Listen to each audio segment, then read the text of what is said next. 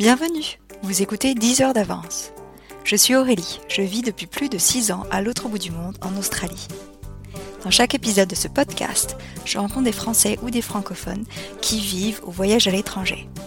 À travers nos discussions, ils partageront leurs anecdotes, leurs expériences, les hauts et les bas sans filtre. J'espère que vous pourrez appliquer leurs conseils et que cela vous inspire à voyager plus, ou carrément vous installer dans un autre pays. Bonne écoute cet épisode est un peu spécial car je n'ai pas d'invité. J'ai décidé de vous parler des différences que j'ai observées entre la France et l'Australie depuis 7 ans. Ça peut être un choc quand on arrive dans un nouveau pays et qu'on est surpris de la manière dont les gens communiquent. On fait des faux pas, on ne sait pas forcément comment les éviter. Donc j'ai appris plein de choses sur la manière de bien communiquer, de ne pas offenser les Australiens, les gens qui sont en Australie depuis longtemps. Il y a des règles tacites qu'on ne trouve pas dans les livres et ça prend du temps les identifier. C'est pour ça que j'ai envie de vous faire gagner du temps et je vais partager avec vous 8 conseils pour faciliter votre intégration et créer de bonnes relations avec les Australiens. C'est parti. Conseil numéro 1.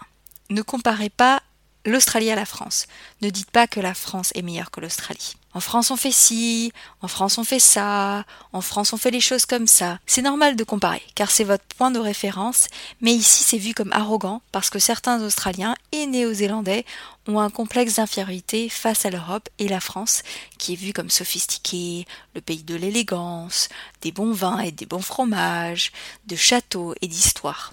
Certains diraient que les Australiens et les Néo-Zélandais ont le Tall Poppy Syndrome, le syndrome du grand coquelicot. Cela décrit un phénomène culturel qui fait référence au fait qu'on s'attend à ce que les coquelicots poussent ensemble et que si une fleur grandit de trop et qu'elle devient plus grande que les autres, on la coupe pour qu'elle soit à la même hauteur que les autres. En résumé, il vaut mieux ne pas sortir du lot. Ne pas trop montrer son excellence ou sa supériorité. On s'attend à ce que les gens soient humbles et se déprécient eux-mêmes. Ça ne veut pas dire qu'on est contre l'excellence ou la supériorité dans un domaine spécifique, c'est plutôt que si c'est le cas, il vaut mieux ne pas en faire des tonnes. Ne vous vantez pas trop. Donc, ne comparez pas l'Australie à la France à moins qu'on vous le demande. Conseil numéro 2.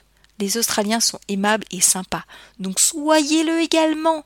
Soyez aimable et souriant. Ça semble être une règle de politesse de base, mais on ne l'applique pas forcément en France et en Europe. Au premier abord, les gens sont très accueillants, souriants et agréables. Par exemple, la première fois que je suis allée au supermarché, quand la caissière m'a fait un grand sourire et m'a demandé comment j'allais, ça m'a un peu surpris. D'ailleurs, ici, on se dit How you doing? L'équivalent de comment vous allez? Et ça s'applique aux gens qu'on connaît et qu'on ne connaît pas, comme par exemple un serveur, une serveuse dans un café, c'est une forme de politesse. Demandez aux gens comment ils vont avec le sourire et ça va leur faire super plaisir. L'interaction qui se suivra sera plus agréable.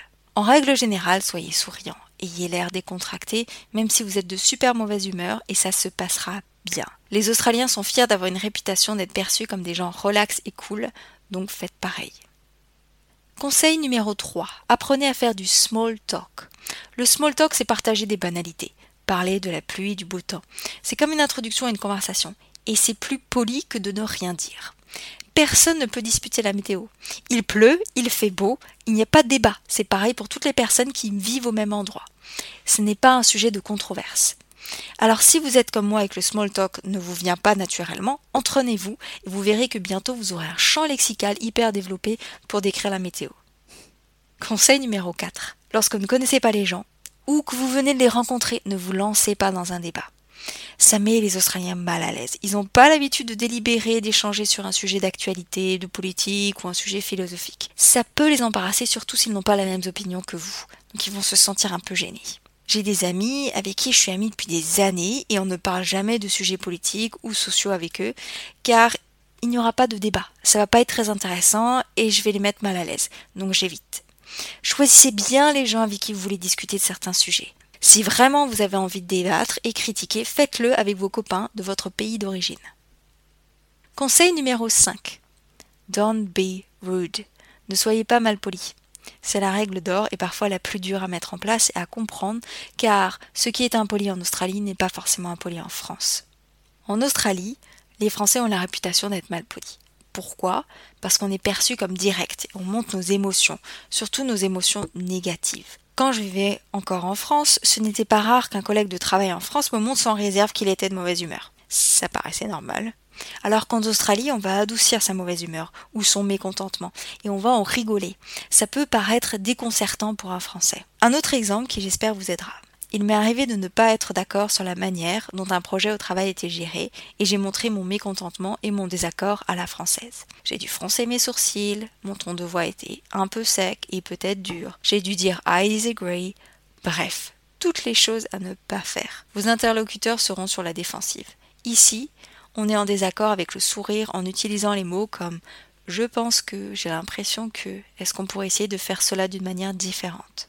En résumé, ne montrez pas votre colère ou votre agacement, ou atténuez leur ampleur. En France, lorsqu'on appelle un service client pour se plaindre de quelque chose, la tendance est de montrer qu'on est mécontent dans l'espoir que son interlocuteur vous donnera raison et vous donnera ce que vous voulez. Ici, c'est l'inverse.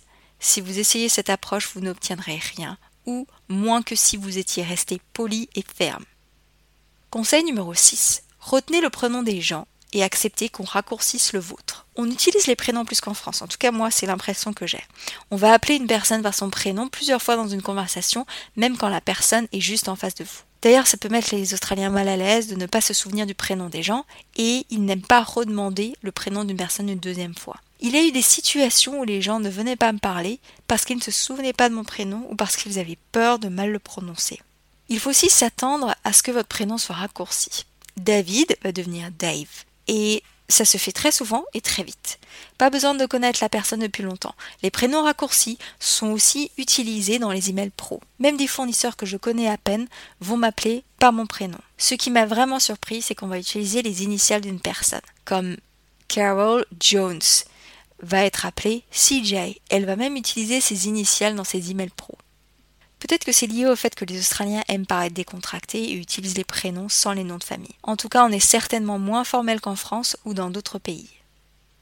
Règle numéro 7. On ne se plaint pas. En tout cas, on ne se plaint pas à la française. On peut se plaindre, mais choisissez bien votre moment et la personne. C'est très mal vu de se plaindre et ça revient au fait que les Australiens n'aiment pas les gens négatifs. C'est vu comme impoli et déplacé.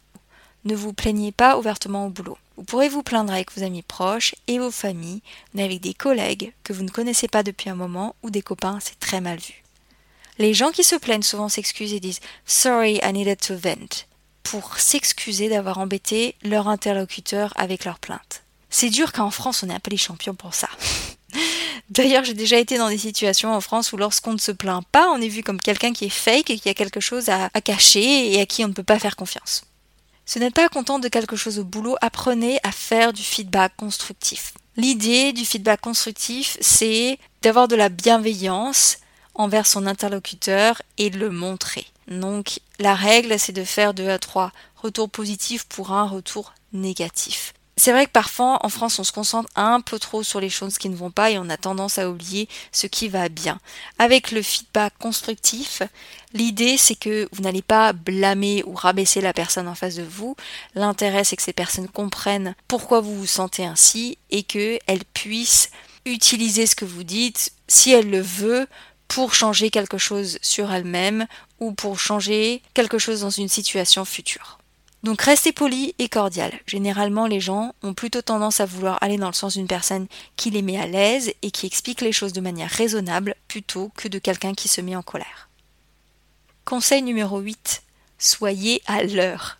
Certes, les Australiens sont relax, mais la politesse passe en premier. Et donc, il faut arriver à l'heure au boulot, comme au rendez-vous avec les amis et aux événements de famille. Mon interprétation, c'est que pour eux, c'est une forme de respect, et peut-être que c'est un héritage rapporté du UK. Donc pas de quart d'heure parisien autorisé. J'ai mis quelques années à mettre ça en place et ça y est, je suis enfin à l'heure. Et maintenant, je m'agace même des gens qui ne le sont pas. Voilà ce que j'ai appris ces dernières années. J'espère que ces conseils vous seront utiles si vous planifiez d'aller en Australie et en Nouvelle-Zélande. De manière générale, si vous avez de bonnes intentions et que vous êtes bienveillant envers les autres et envers vous-même, ça se passera bien. Et vous allez sûrement faire des faux pas, c'est vraiment pas grave. Ça arrive et ça fait partie de l'expérience. Merci beaucoup pour votre écoute. Si cet entretien vous a plu, abonnez-vous sur la plateforme de votre choix. J'ai hâte de vous retrouver pour le prochain épisode. À bientôt